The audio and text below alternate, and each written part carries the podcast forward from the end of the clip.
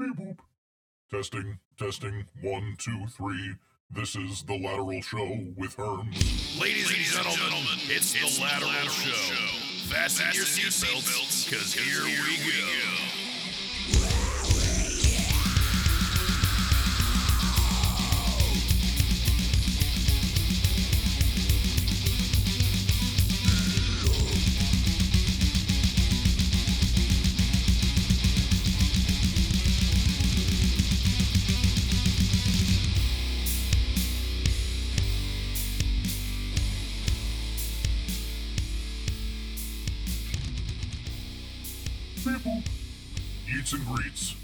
Lateral Show with Herms. A sideways look at football. There it is. Welcome back to the Lateral Show, a sideways look at football. It is your host, Herms. I am on Twitter at HermsNFL. You can find my fantasy football work and the stuff that I do in the daytime over at draftsharks.com. But this is not necessarily about fantasy football. I talk enough about that during today. So tonight, we will be focusing on some prospect evaluation 101 because look the nfl draft is coming up next week. A lot of people are still trying to get their final thoughts in. They're still trying to figure out what to do where to go. What do i think of this player? What do i do? And you know i could give you some tips. I could tell you a few things about what you should think but they always say you know if you're the smartest person in a room you should move on to the next room and I can tell you what, I've moved into this room and I can tell you I am by far the dumbest person because I have two guests that are brilliant and very good at doing this. Starting first with my friend Jeff Bell. You can find him on Twitter at for whom J Bell tolls, part of the Footballguys, host, one of the hosts of the Footballguys college football show that I used to be the producer of the audio version, and also does some work over there with the Devy Royale. Jeff, what is up, my guy? Well, Herms, you're you know you're still part of the family with the Devy Royale and with the Footballguys College Football Show. You're still in the intro. You know, That's you true. introduce us every single week on the podcast. So, uh, you know, it, blood runs deep, and I appreciate that. And um, I'm fantastic. You you hit all everything on the top of the head. You know. Twitter for whom J Bell tolls Footballguys, all content coming up there. The Devy Royale play around there a little bit, and, and you know that's where I get involved in obviously the college side, the Devy side, the prospect side, but try to bring that over to Footballguys as well, and a little bit of Twitter. I, I took a little bit of a back sweet seat on doing rookie content on Twitter this year, just because uh, I had other avenues that I wanted to drive some attention to. But um, you know, I think Twitter is a lot of fun sometimes, and I try to approach it that direction. That's what you got to do sometimes, man. That's what it's all about. And you know, dude, like you, Kevin, just uh, Christian, like such great work. Really big fans of everything that y'all do. But you know, if you thought like that was good, you thought that was good. Look, see who's at the bottom of the screen there. You know him from all of his work with the rookie scouting portfolio and the longtime wonderful contributions over at Footballguys. You've heard him on the Audible. You've heard him on every podcast under the sun, probably at this point. His name is Matt Waldman, and he is a genius. Hello.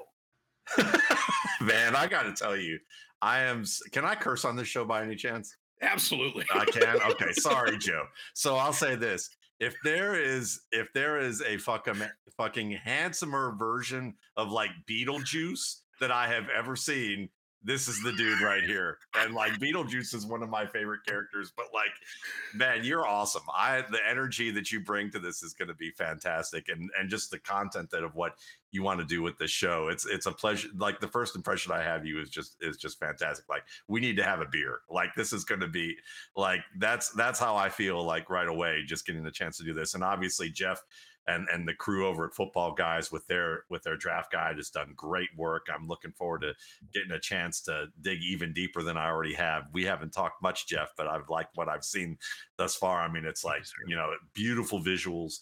You know, in terms of what you have there, it's very the concise you know work in terms of how you know summaries of, of the players and just really giving you something that if you want to get a good idea of what these prospects are about and from a fantasy point of view you, you know you got to head over to footballguys.com they're eh, you know this is a fantastic debut or you could really say an extension of what the Devy Royale has brought has brought to the table over the past few years so uh, congratulations on that jeff and um, you know it's a pleasure that we're going to get to talk shop Oh man, I'm so stoked. Oh, Jeff looked like you were about to say something. What do you want to say? I just wanted to say thank you so much for the kind words. And of course, uh, the RSP, you have to check out the RSP if you're interested in rookie content at all. And and one of the things that um, when I I talked to you months ago about launching this new project, and I certainly never wanted to step on your toes. And so my my hope is that you can get both of these products, and it you know we give you a little bit of snapshot and uh, the quick and dirty on the Footballguys product and then once you want to step in and dive deeper the rsp is the direction that you need to go and, and again it's just the most comprehensive product on the market and and you just delivered it again this year you knock it out every single year and uh, thank you so much for um, everything the mentorship that you've provided to me and, and, the opportunity that we've been able to share the airwaves with before and and just that friendship that you've given as well. Man it's a pleasure and you know there's more than enough room for everybody in this space you know i mean so it's one of those things that it, you know we're going to talk a lot about evaluation. It's a craft and i applaud anybody who gets into doing this because it's a long haul thing and it's a process that just you, you never feel like you're good enough doing this and but it's something that if you feel like you have to do you're you know you start you start to see over the years kind of what the benefits of putting the work in year after year do that's what it's all about. And that's why you know like that's why that's the theme of this episode. I think that everybody by the end of this will you know know a lot more. You know really start to evaluate their own evaluation because honestly sometimes you have to evaluate the evaluation you know kind of get like weirdly like meta with it you know what i mean? Like not trying to get like too being john malkovich about it but like you know for real like sometimes you just have to get inside your head a little bit more. But before we get into the first question just want to shout out you know toronto dave down there in the chat. What is up my dude? Yeah what a show right? Yeah you know there we the homie Omega. Yeah, dude. Uh, uh, with, uh, I don't speak Spanish, but yes, uh, Familia. And then uh, there we go. Wyatt over there, the JWB crew. Shout out. You know, yeah. So, dude, this this is wonderful. Let's just get right into it because you know it's important to discuss all sorts of things. But first, I figured it would be good to ask what is one commonly misunderstood trope or falsehood in terms of prospect evaluation. Because there are a lot of things that you know we hear you know being like oh well the quarterback has to be six foot five and have a rocket you know otherwise he's bad. You know we hear these things all the time but like jeff i'll start with you. What is one like extremely misunderstood you know trope or whatever that you just let's play some mythbusters. Bust a myth for us yeah, I have a couple thoughts on on this and trying to figure out which direction I wanted to take this question one of the things I think that people struggle with that if you are um, one of the things that I really enjoy about football and, and having the college football side and having that in these prospects is understanding the moments when these guys performed. And, and I think that that's one thing that um, if you just look at the statistics, if you maybe just break down the tape and you don't get the entire picture, the entire context built into that, um, it's one of the like like CJ Stroud's performance against Georgia. And you might say, well, Georgia's a tough team. He had a good game but that, that's coming off of losing back-to-back games against your not your your rival against Michigan and and just easing into the playoffs and the major questions about your draft stock and it's a do or die performance in that situation. Yes, that was his best game of the year and and I think that that adding that context to that layer goes a lot lot further than kind of just having a very sanitary view of whatever the tape or whatever the, the numbers might be and if you view it that direction um, i think that's one thing is getting gaining the context because um, I, I, go back to last year's draft class, and a lot of people were very high on David Bell in last year's draft class coming out of Purdue and talking about his production and then comparing it to Chris Olave. And if you were to look just numbers, it's apples and oranges because you're got one guy in a Purdue situation that the ball is going to him every single play. It doesn't matter context situation, whatever it is. And yes, he's winning against defense that is set up to, to stop that. Uh, but at the same time, Chris Olave is such a talent that what would he have been able to do in that situation? And so I think that those types of contextual things get lost quite often when you're not putting that entire picture together. That's such a good point, man. You know, and also if I remember correctly, because I know I, will leave the college stuff more to you, but with the CJ Stroud thing specifically, that game against Georgia, like how many weeks was it between their last game? Like, didn't they have like a lot of time to prepare for that? Like, what was like a month or something? Yeah, it's it's about a month. It's right around Thanksgiving is when they played Michigan, and obviously that was New Year's Eve when he played. Uh, so about five weeks, four weeks there. So I mean, like, you know, if you have a month to prepare for a team like Georgia, like, not to diminish how good he was, but like to your point, it's like in the NFL, like when are you ever going to have a month to prepare for a team? like ever? That's it's never going to like the most amount of time you get is a couple weeks because you know coming off of your bye week or like if you make it to the Super Bowl, you got two. Very, very good point on your part. Glad that you mentioned that. Uh, Matt, any sort of you know things related to that, or if you just want to take it in a different direction, like just misunderstood stuff that people got to get straight in their heads. I think the idea that bigger, quicker, stronger, faster necessarily means doesn't necessarily mean better. There's a threshold of what those metrics allow us to see. Um, but beyond that threshold, you still have to have technical skills and conceptual skills that that create that. And if you're not necessarily hitting a threshold for being able to contribute to the field at that position or that role, um, do you have compensatory skills that can make up for some of the deficiencies that you have? I mean, a good example of that on a very big extreme is look at Devin, Devin Singletary. The guy is short, he's slow, he's not very quick, um, he's not very strong, and somehow he, but he has unbelievable vision and he has decent enough. I mean, he doesn't even accelerate all that well, but his ability to anticipate, identify information, and be able to set things up with good footwork that made him a contributor quality player in the NFL. That's an extreme, but that's an example of that. Um, the other thing I would add is that, especially when it comes to quarterbacks, it's that um, statistical accuracy in the college game does not necessarily mean that he is an accurate quarterback. Um, probably the better way to go about that, in my opinion, is to chart games and to chart games and look at what you would call um, both general accuracy or area code accuracy, where the receiver should be expected to make the catch, but it's not necessarily where it exactly has to be, and pinpoint accuracy. And pinpoint accuracy, I define as kind of the the shorthand is what Bill Walsh told Mike Holmgren when Holmgren was like praising Joe Montana and said, you know, great, great catch, Jerry Rice, on that post route. And Bill pulled him aside and said, no, this is what. Uh, this is where pinpoint placement should be. And you should understand where pinpoint placement is with every route. Because really, when you look at it from that perspective, you don't need to care about what the coverage is doing that you're watching in as many cases. If you're actually just grading on pinpoint for where the route, where the, the ball should be placed. Because if you do that, then you're projecting towards what's good for the NFL, regardless of what the opponent's doing at the college level. And that can help you see because, like guys like Baker Mayfield, Drew Lock, um, Will Levis, uh, a bunch of other players who have, you know, maybe they have decent completion percentages, but their statist, but their their pinpoint accuracy was not as good. Whereas guys like Anthony Richardson, Lamar Jackson had better um, accuracy when you chart them than what their statistical accuracy and completion percentage showed. So those are two for me.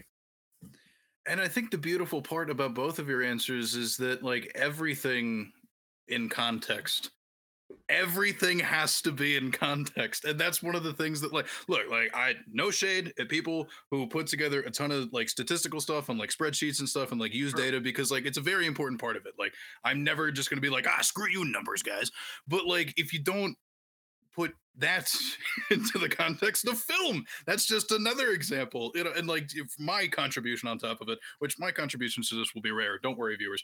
But like my contribution on top of everything we've said is like if you're gonna do a ton of you know the film, make sure you also take a look at some of the data. And if you're gonna do a ton of the data, make sure you go and look at a ton of the film because the argument between the two is kind of dumb because it's like you have to do one without the other. You know, it's it's algebra, dude. Like I took algebra two three times in high school, so trust me, I got the concepts down after a while. Sometimes you have to start on one side of the equal sign or the other, but either way, we're still solving a problem. If you're only going to do one side of the equal sign, like you're not going to solve the problem. So you have to attack things from both ends. I think that's maybe not the best answer in the world to this question, but it's the only one that I'm answering. So at least on this show sheet. Um, anything that anybody else wants to add before we get into the next question? Uh, know, I think just touching on that that film, there's a very high barrier to entry to understanding film, and I think that that's one thing that a lot of people. It, it's I don't know that it's easier to get in the statistical analysis, but I think that there's less of a barrier of entry because, um, you know, I think that I look at myself like I've watched football and I grew up around the game. I had coaches that were uncles, and and I grew up uh, Friday night. We went to the high school game. Saturday to watch college football all day long. Sunday to watch NFL all day long, and I've been involved in prospects and, and getting really deep into the draft for a handful of years now and, and really kind of taking those steps forward in more tape study. And I feel like I can't even hold a candle to Matt. And, and I know what Matt goes in, what I've got an idea of what goes into his process. And I know that I've heard stories, legendary tales of how many games he's got stacked up on his DVR. And, and so, you know, you're doing the best with the resources that are available. One, it's that understanding that football knowledge and, and really getting that intuitiveness built in, like really hammered in from watching over and over and over again and understanding where a route is actually supposed to be or w- where a mistake might have happened in there. Um, but two, there's a barrier because it's hard to get film and it's hard to get all 22 film. And, and if you're, you know, if you get dig deep. So like I, I did, we ended up with 50 some prospects for the Footballguys, college football guide and wide receivers. And I know Matt went even deeper than that. And some of these guys that you're watching a game that is either a uh, really just weird mashed up highlight just to try to figure out what kind of player this is, or um, even something that is shot from a parent in the stands, like at some of these guys, it seems like sometimes. Um, so that is, that is a real barrier of entry to understanding and feeling comfortable with the film analysis. Whereas um, eh, there certainly is understanding what metrics you need to look at and, and building out sheets and building out models in that regard. Um, but I do think that that's I guess uh, as some of and I agree there is complete value in both sides and understanding both sides and having an approach on both sides. Um, but I think it can be frustrating sometimes to get and feel comfortable on that film analysis side. True. Yeah, I would, I would totally agree with that. I mean, I think, and I mean, I'm still watching guys sometimes, Jeff, who I feel like I'm watching through the parents' video recorder. Yeah. Sometimes the all 222 looks worse than some of the the the stuff that you see on there. There's some guys I go, can you can you still stay in the booth and like use a, a lens cloth to wipe some of that? You know, there's yeah. some fog over here. I can't see half the field. But uh but seriously, I mean, I, I think that part of it, and this probably will bleed into more of the topics that we talked about. But I mean, if you're going to get started doing this, you know, you got to do it because you love it, and you and whether it's the film or the data, and you really want, like you said, you really want to incorporate both. I know that we we all incorporate a combination of things with what we're looking at, and and you know, with the film part, I try to tailor things in a manner where I'm I'm trying to that my whole evaluation process was based on trying to make something that's subjective to make it reduce as much variation as possible in how I view things or how other people would view it to make it as objective as I can. Um, and then part of it too is when you're viewing, you know, when you're charting games or you're you're charting things in your own way of creating stats, you're creating your own data.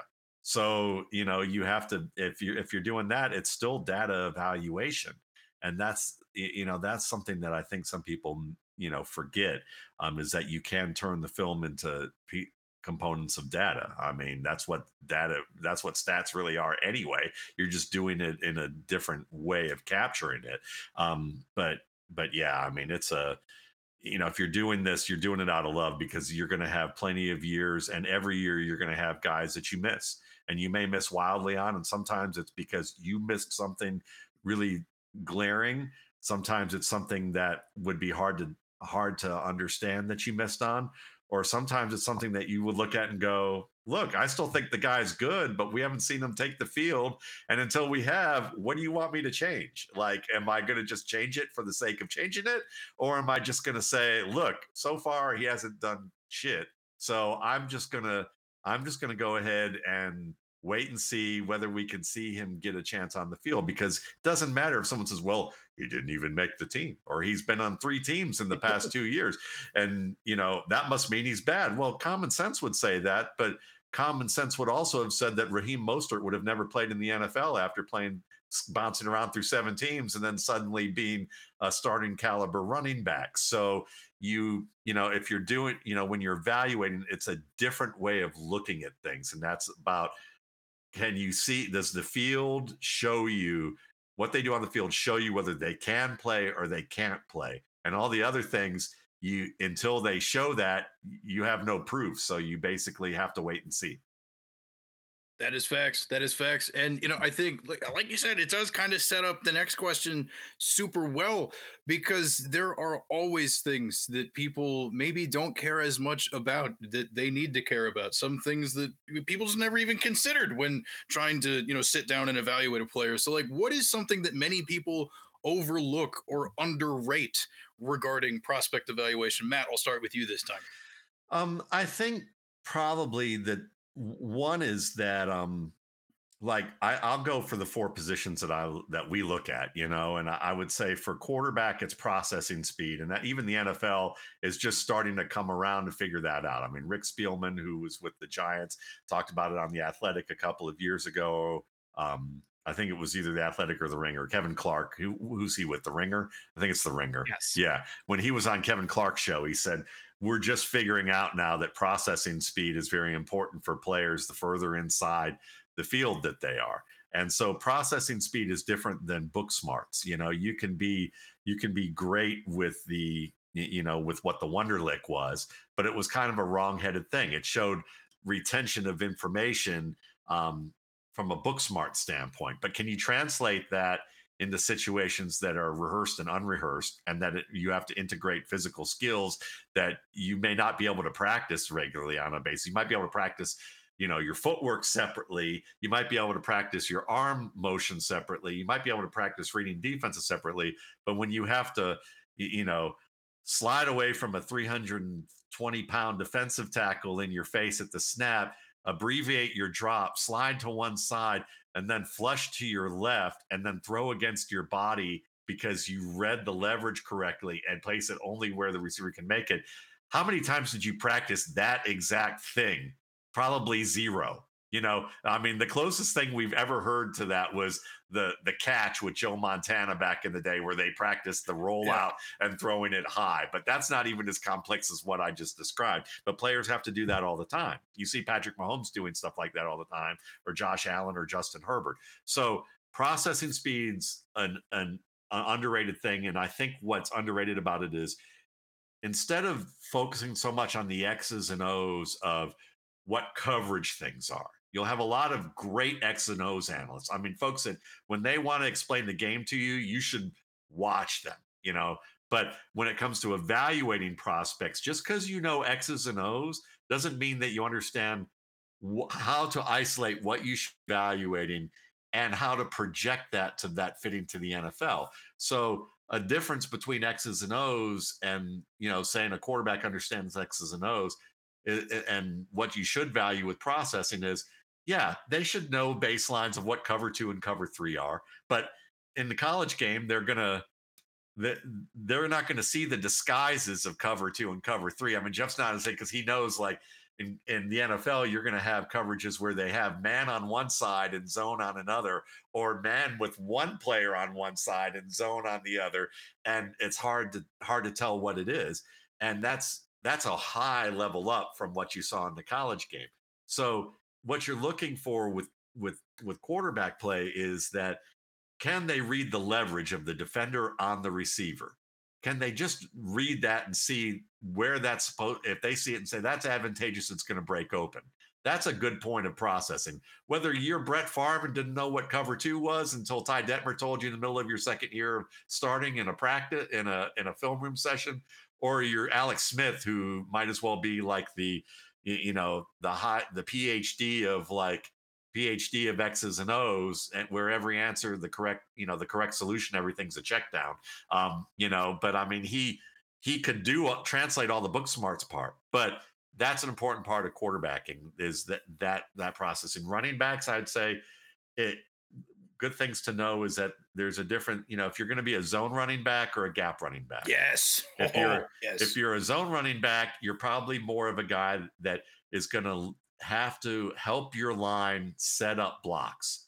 And that means that you have to have more integration with your feet and reading pre snap and post snap. Whereas I would argue that with gap plays, more often than not, you need to be you, you need to be decisive and you're going to hit it where the where the line's setting it up for you and the line's doing more of the work wide receiver real quick i'll just say um, again, the if you're reading, if you're playing where you run routes in the middle of the field, again, it's about processing. You need to be on the same page with your quarterback about knowing where the open cre- where um what the the zone looks like or what the what the coverage triangle of the linebacker safety and corner or the you know any three defenders that are in that near area to know what the quarterback's looking at so that you're on the same page of what your adjustments are going to be. That's going to be vital.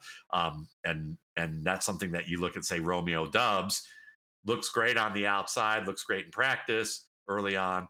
But then as the game we get closer to the season and Aaron Rodgers is saying these young guys got to step up and start start playing better and Sammy Watkins who didn't do great last year but you start seeing him making plays left and right in preseason late in the preseason it's because one knows how to read zones and knows how to read a zone triangle and be on the same page with his quarterback.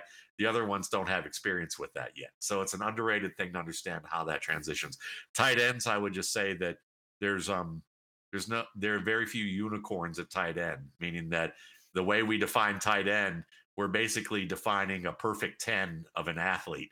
Um, and there are very few perfect tens of an athlete, and when they are, they usually age pretty quickly. So they they basically get injured um, pretty pretty fast, you know. And I'll credit Adam Harstad with talking about that a lot, saying that you know, look at the Rob Gronkowski's and the and the George Kittles of the world not many guys can stay healthy year after year after year, being both a blocker and a top receiver who can play outside, in line, in the slot, and and block on the front side of plays. It kind of reminds me of like in uh, in the NBA, like with you know Yao Ming or Joel Embiid or guys like that. You know, it's just like to be that big and to be that good. I mean, it comes at a cost. It comes at a cost. But I think you know, I figured for the for the viewers, you know, cross sport parallels always a really good way to explain things. So there's my contribution. There we go. Over to you, Jeff, because there was a lot of really good stuff said there. If you want to echo any of that or bring something else to the table that you think kind of underrated, kind of underappreciated. I kind of have a question for Matt playing off his quarterback analysis because I completely agree on processing time.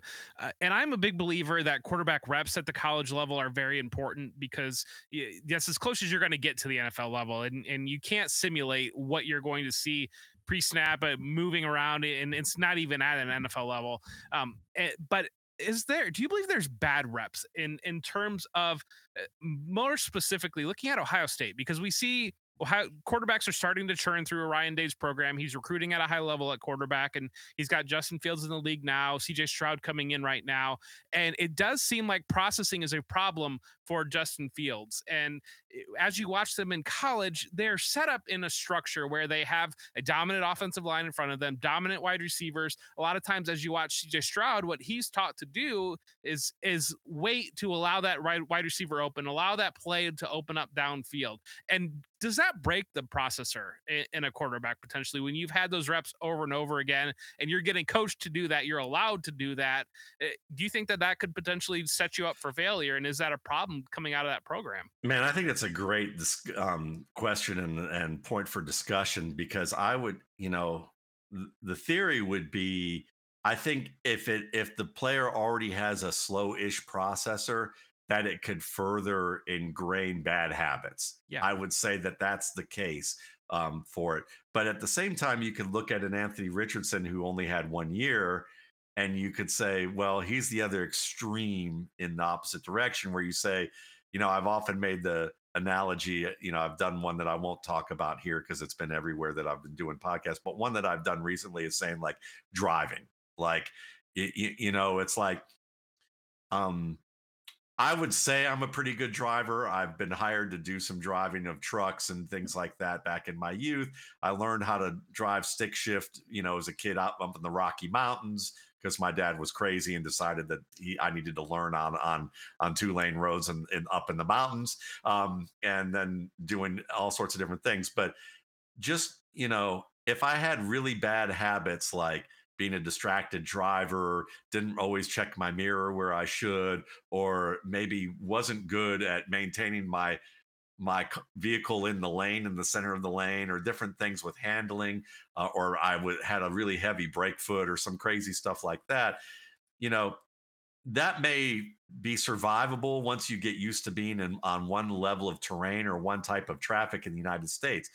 But say you go from like, you know, I don't know, Peoria, Illinois, and now you're going to go and drive in New York City or Boston where drivers are really aggressive, or Miami where you have multiple cultures and they all have grown up um, driving with different traffic rules and they're all old enough to say forget this i don't care i'm driving the way i did where i came from you know where that's what i experienced in miami back in the 80s um, you know and then moving to jamaica where my first day in jamaica i was given a pickup truck and told i within an hour of getting there you need to i needed to move my girlfriend's stuff from the top of a mountain community or a hill community down to the beach in the pickup truck I loaned that was loaned to me. That was the roads are on the opposite side of the U.S. and the the, the steering column is on the left hand side of, and it was a manual. Oh, okay, no. so you're uh, so for the first time ever, I had to do a manual on a tr- pickup truck on a steering column using roundabouts on uh, never driving on the, on the bridge system and potholes that aren't like Cleveland potholes. They're like craters. And, you know, if I wasn't a good driver, I probably would have Mitch Trubisky'd it and probably would, you know, never be, probably would never be asked to drive again anywhere, eh, you know, in that country, um, in that setting. But if I was Anthony Richardson, yeah, I'd have some embarrassing moments. I might stall out a couple of times because I'm getting used to to this, or I have I'm not used to that Jamaicans drive like on top of each other and that they use the horn like a lot of Caribbean um, people do to like signal that they're going through a, st- a four way intersection or things like that, and you can have some close calls.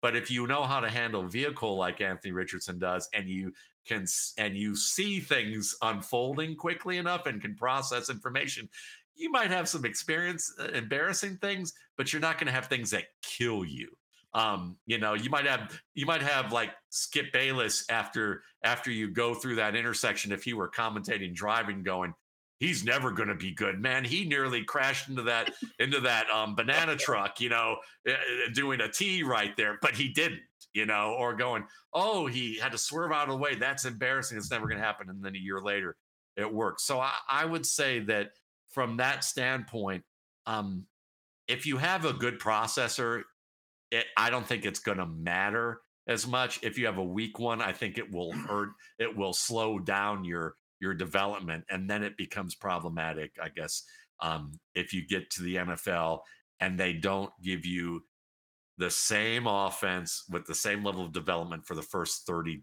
you know 24 to 36 games yeah, that, that's really good. Um, some of the other things that I, I, think that people struggle with is understanding roster dynamics and understanding a path to roster. When you look at a, a wide receiver, a lot of these guys that if they're not a first round pick or even an early day two pick, you need to probably contribute on special teams, either in the return area or the coverage area and and the way that the structure fits together and and one something that I, I like a lot bucky brooks talks about building a basketball team when you're looking at an NFL receiver room. And so when you're trying to evaluate the prospects, and this is more landing spot specific, one problem I think that dynasty players run into is they they want to forget about the old boring veteran because they'll say, well, Marvin Jones, uh, we know that he's not going to be a superstar, so I certainly don't want him on my, my dynasty roster. But they take it to the extreme and they forget that that coach is going to play Marvin Jones because that coach trusts Marvin Jones and that quarterback trusts Marvin Jones to know what he's going to do,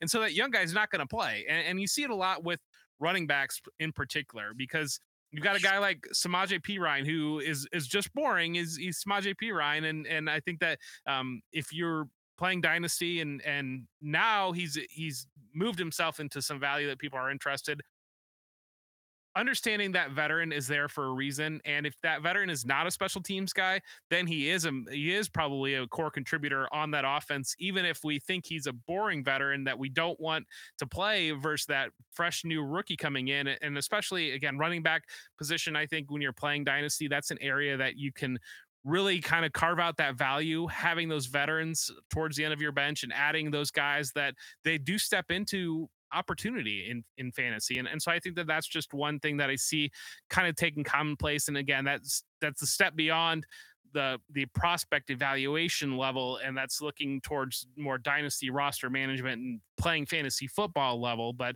um, i do think that that's something that but but it peels back into the prospect evaluation level because it's understanding again that path to the roster and understanding that guy uh, because a lot of times especially later guys you're clearing rings. You're you're looking for one he's got to make the roster. Two he's got to get on the field and then three's got to start to get the ball and and so those are the things that you're really trying to clear out and and what are the things that that player has in their profile that allows them to clear those levels to get to that ultimate point where they are returning value for you because at what we're doing right now that's what we're really digging for. We're dig- digging for especially in in dynasty is these late rookies that are going to hit and fill our and build value within our roster but understanding those layers and levels involved in that and Jeff brings up a great point in that part of scouting that's kind of a misnomer is that we're scouting as if we don't have a team.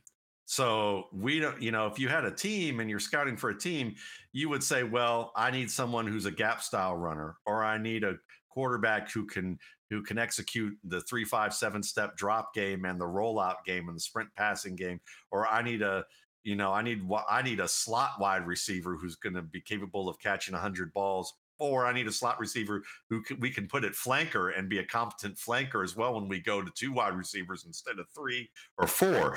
And those are things that we don't know. So part of the scouting comes in the post draft, especially for dynasty leagues, as Jeff astutely pointed out, is that you're looking for how does that guy fit to what they're trying to do, and then how we can project where they're going to develop landing spot, baby, landing spot.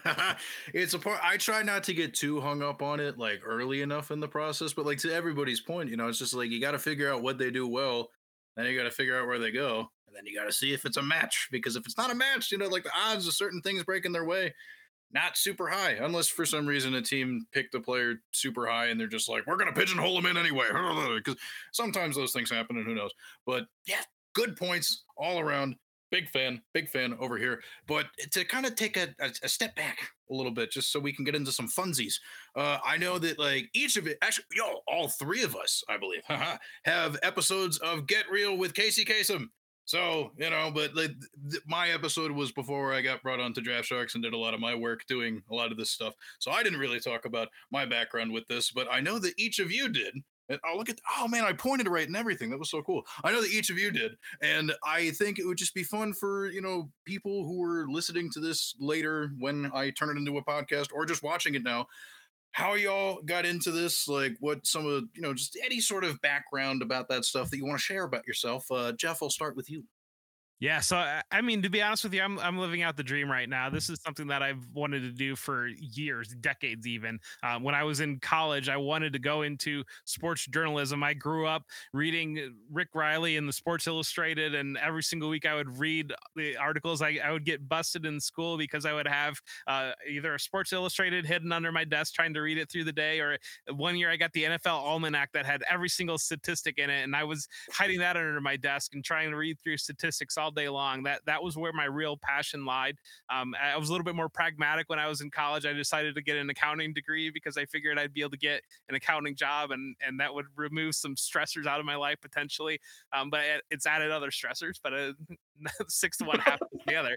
Um, eh, but really to get involved into it, um, eh, probably the same story as many other people getting involved in, in Twitter, and and it was one that um, for years I thought like you just need to be in an elevator with Matthew Berry randomly, and that's how you become a fantasy writer. And and if you never and take an elevator with Matthew Berry, then you just never write fantasy. And and um, really, I think I think we all kind of echo that the COVID during that period, the the boom that rippled through the fantasy industry, yeah. the people got involved and um, riding that wave a little bit and, and starting to get out there. I think that that because there was such volume moving through, I think that that opened the minds of um, established people that were looking a little bit more on hey who is coming through here? because there are a lot of people coming through here and i think that was uh, again just right place right time um, and there's certainly levels of luck involved in everything and uh, you know i definitely would say that, that there was levels of luck involved as well but also being aggressive and and trying to set yourself up for um,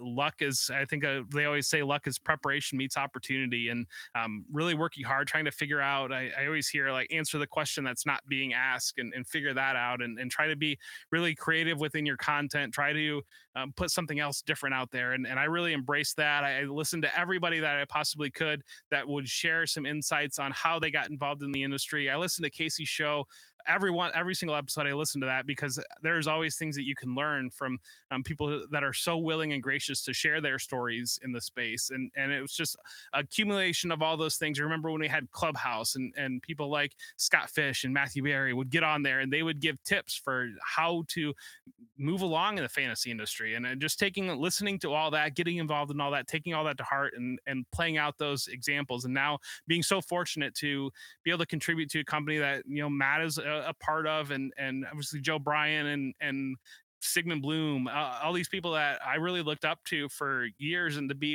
able to work on a team and contribute with them has just been living the dream, like I said, and it's just been great. And that's awesome. I can uh, I can say this: Sigmund and Bloom and I were in an elevator with Jon Gruden. Nothing really came of that, um, and probably good, probably for a good reason. Um, but uh, but I will say, um, you know, I mean, like you, Jeff, I was a I was a, a huge football fan growing up in Cleveland, Ohio. Um, I was the type of degenerate of a kid who would would go to the library in elementary school, check out books on guys like Red Grange and Dick Butkus and Sid Luckman and and running backs from even a, a later era. Um, go back home and as a latchkey kid, after my mom went to work, I would fake sick and go home go back home from the bus stop and read the books out loud to the bewildered parakeet or hermit crab or goldfish or whatever little animal that I was allowed to have in an apartment that wasn't a dog. Um, you know, and then played football pretty much every day um, until I was about, you know, 15 or 16 when Nintendo came around and I had to drag my friends out and then we were only playing it maybe every other weekend. Um, you know, but uh you know, I was uh I was I was a music major, then became a journalism major just because I didn't know what I wanted to do. And I lucked into meeting someone who was a Sports Illustrated staff writer, who was a, mentor of mine for a little bit, but I was scared of success, I would say, um, because I had opportunities that were going to be really good ones.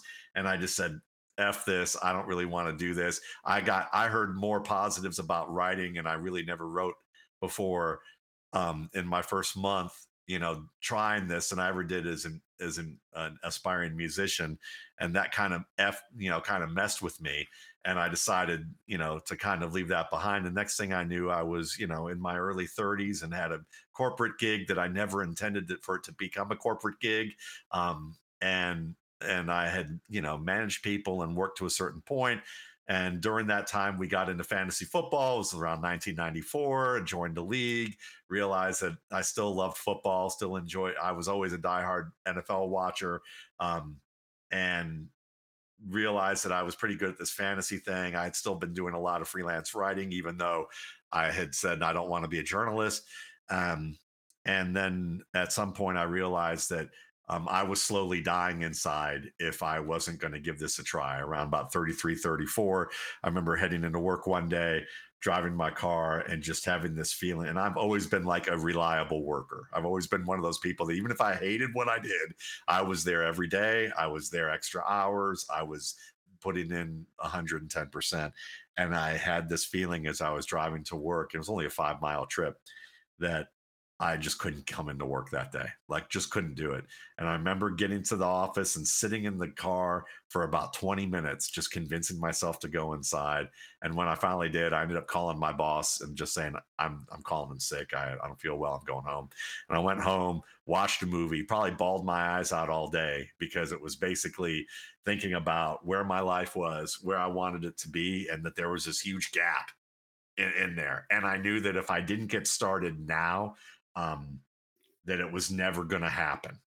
And and i felt like that i had to do something that i loved and figure out what that was. And i wanted to write and i thought maybe the way to do that is football.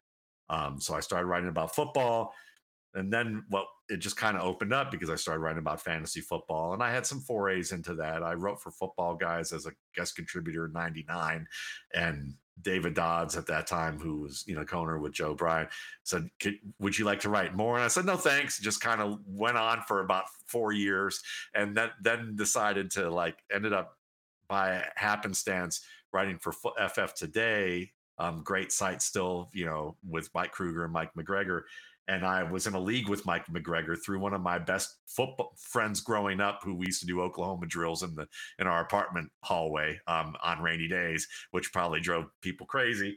And uh, I met Mike MacGregor that way, and then he was like, "I like how you write when we negotiate trades, even though he's always got the better end of me at that uh, on those, in those days." Um, and uh, and I said, "Well, I actually was kind of trying to start my own site. I was wanting to do like a um what would you call it the uh um you know how oh mock drafting like sites where you can yeah. like do your own mock draft and you can have the computer fill all that in mm-hmm. i had somebody trying to work on that with me before that that ever came out but we uh but we didn't never got that to market but i had written a bunch of columns called the gut check and and i had written some like four or five of them and i showed a couple of them to mike macgregor and he was like these are great you want to you're right. And I said, yeah. So like that was that kind of got started. And then I realized that with the work I did in this corporate gig, it applied very well to how you evaluate rookies. So I got into doing that. And, you know, people say, I mean, when I first started doing this, the first three years, number one, everybody's like, how are you going to do that? It's harder to be an NFL scout than it is to be an NFL player and how are you going to do it independently and you never played the game and you've never done you know that's what you know you would hear and it just kind of was like i just want to i just want to learn how to play you learn how to study rookies better. I felt like i was pretty good at that. Let's let's get better at it. Let's learn about the game more and and see where that goes. But then you have weird things that happen like you know i was in a different you know jeff it was a harder barrier to entry i would say because now fantasy's established. I was kind of more in that second wave of like Bob Harris and Joe Bryant, and those guys are like the OGs. I'm kind of more like the I'm kind of more like the the little brother or the son of those guys in that in terms of generation of that. So guys like Bloom and Cecil and I, you know, we we were kind of more like it was still like not a popular thing and we got in just before it became really popular so we were still kind of the crazies and and so when I got involved in doing what I was doing, I mean, you still had some weird developments. I mean, it's like, eh, eh, and especially if you're going to create on your own, if you're going to create content on your own and you're going to be independent to some level, I mean, certainly I love working at Footballguys. I love, I, I'm always going to be a football guy no matter what. You know, it's a great staff, it's a great crew of people. Um, and, and I always looked up to the caliber of content that they had. Um, but I wanted to you know, I always looked at this as kind of my own thing. And I hope that one day I could make a living doing that. And you have a lot of weird sacrifices or different decisions that are tough because, like, you know, I remember Greg Rosenthal at NFL.com who worked at Rotoworld, and I was going to report to him. And they were like, We'll pay you a full time salary doing this. And that was an opportunity to get out of what I was doing. And I said no because I wanted to keep what I was doing. And they're like, well, you could write for our draft guide. And a lot of people would be happy doing that. And that's that could be a really good thing if you wanted that, but you you kind of have to stick to what your vision is and what you decide what what works for you. And I remember seeing Greg Rosenthal on NBC after they bought them out and being, you know, in a life transition at that time and going and you know, cutting like 60% of my salary to do this and being 36 years old and being in a being in a house that was pretty empty at this point because I was making the sacrifices I needed to. I had a bed and a desk, um, and basically uh, cat food because I had cats.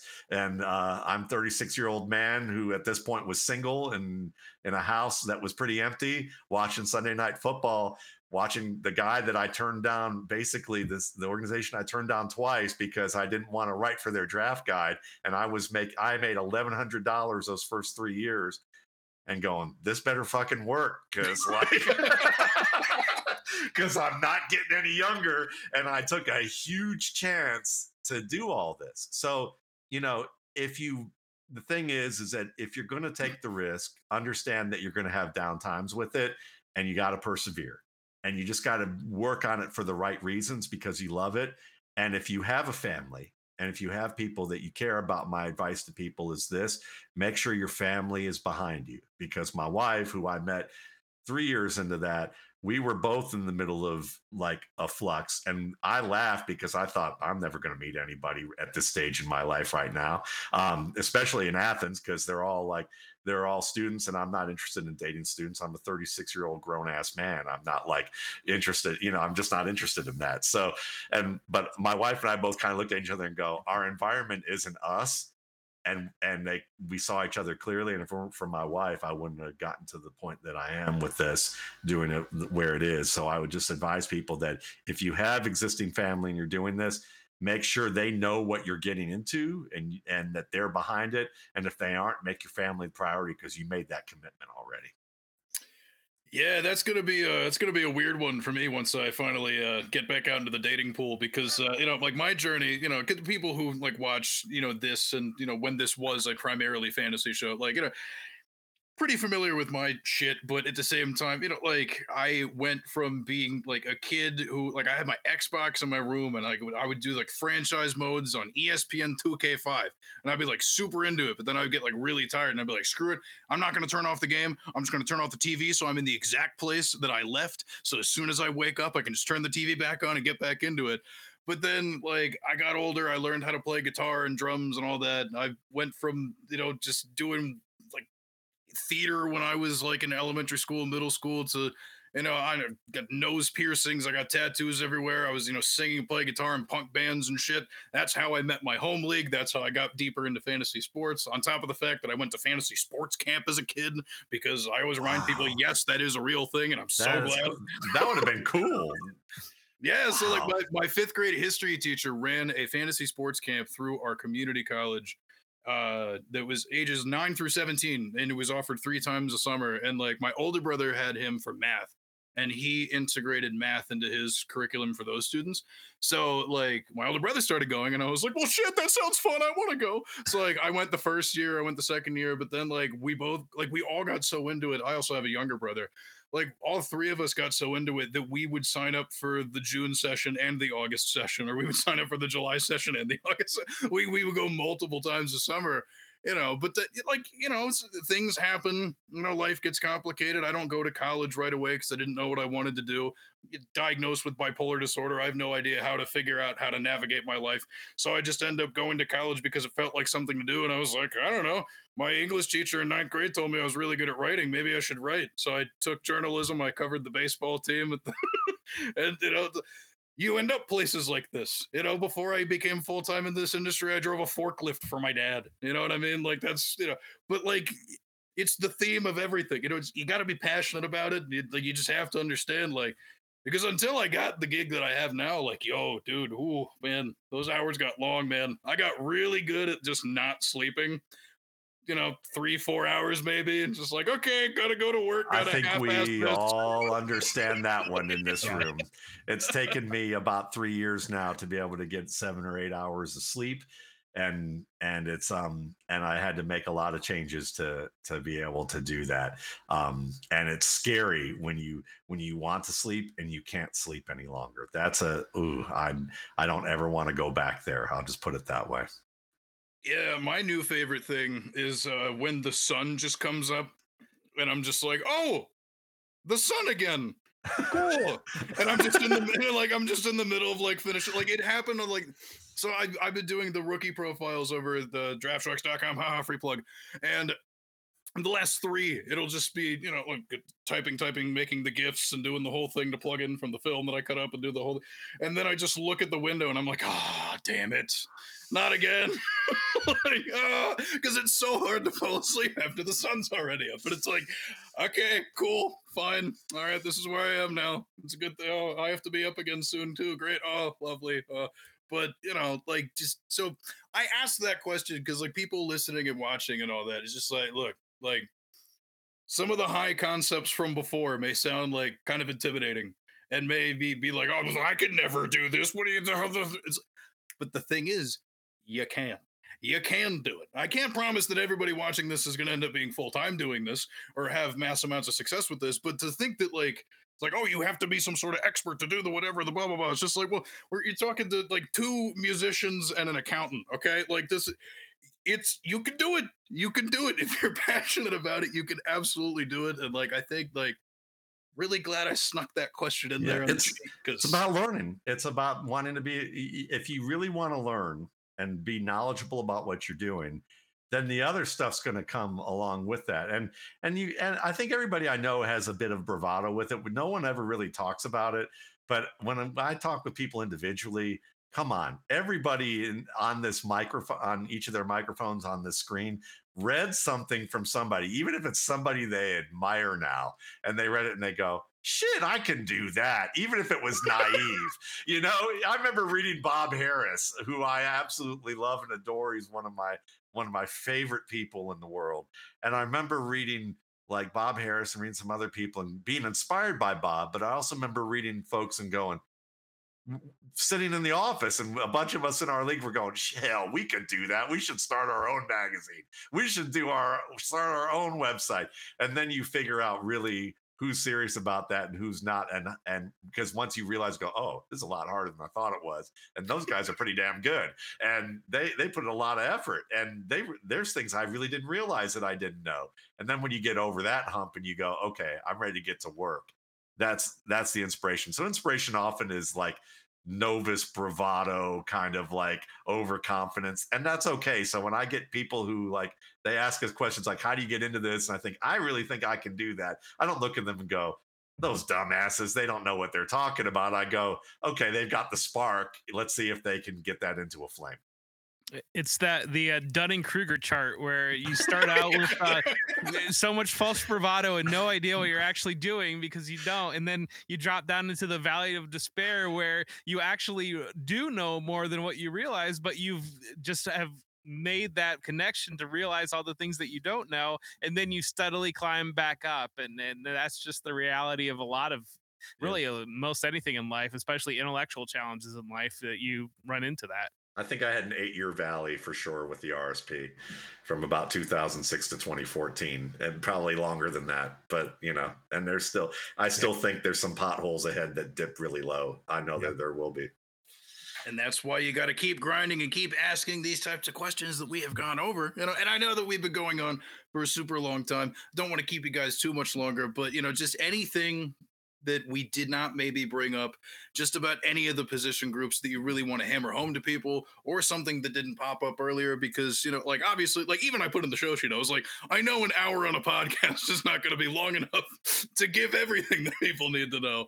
But just you know like jeff i'll start with you like anything that didn't come up whether like you know good bad whatever just like shit that people got to know Yeah, I think what in wide receivers, um, I think that as we play fantasy football, we have a tendency to just see wide receiver next to somebody's name, and there are like four different wide receiver positions, and I think that that's one thing that people kind of struggle with. That, that if you don't have that football background knowledge and understanding, that if you're just you know potentially looking at a spreadsheet and seeing wide receiver next to somebody's name or looking at your ads drops whatever it might be um, just understanding as you're getting into the prospect evaluation side of it what can that wide receiver do? Like, what role can he fill one role and hopefully, ideally, he becomes this guy that can fill multiple roles? A guy like Stefon Diggs that you can move inside, outside, work in the slot, and, and that's where you get the superstar wide receivers out of. And and so just kind of understanding again just those paths to making rosters and understanding wide receiver roles and and not grouping guys as just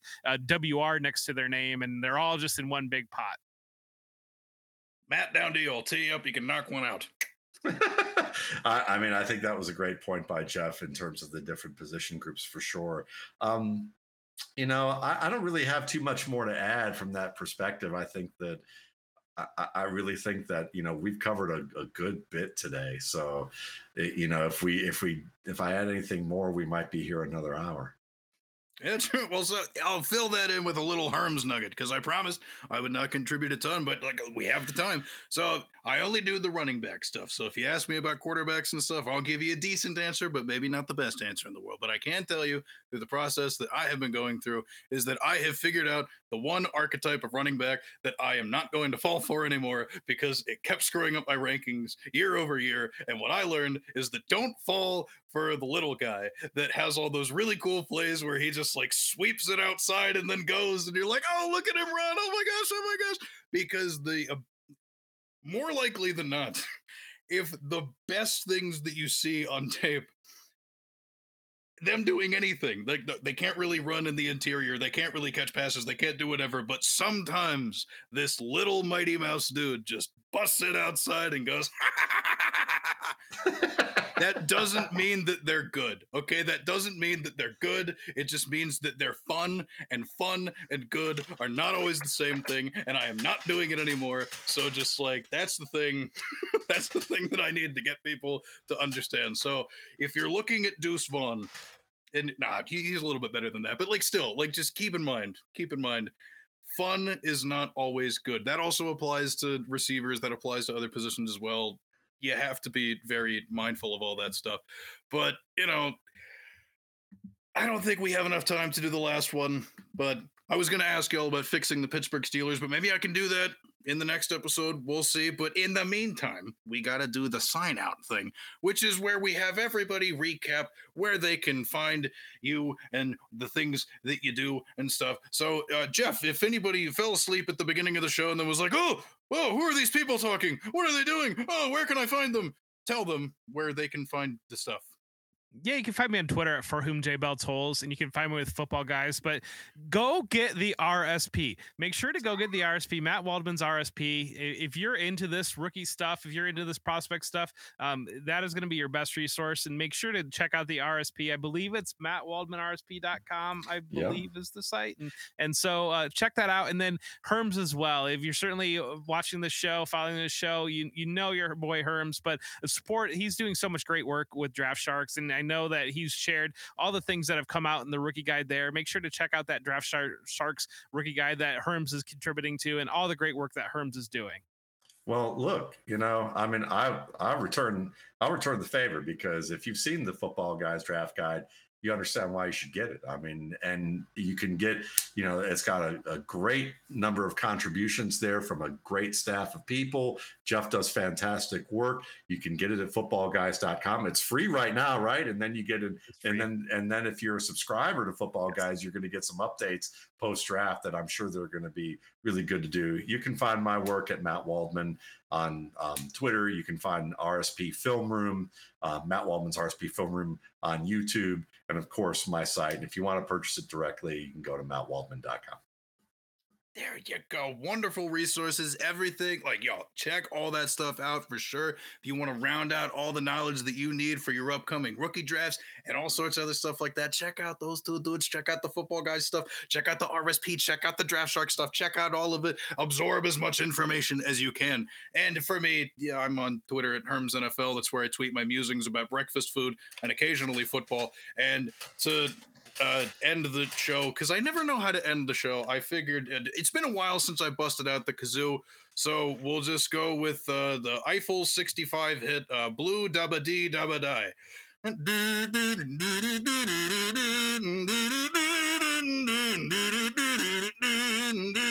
Beep boop. Follow the lateral on Twitter at the lateral FF. Beep boop.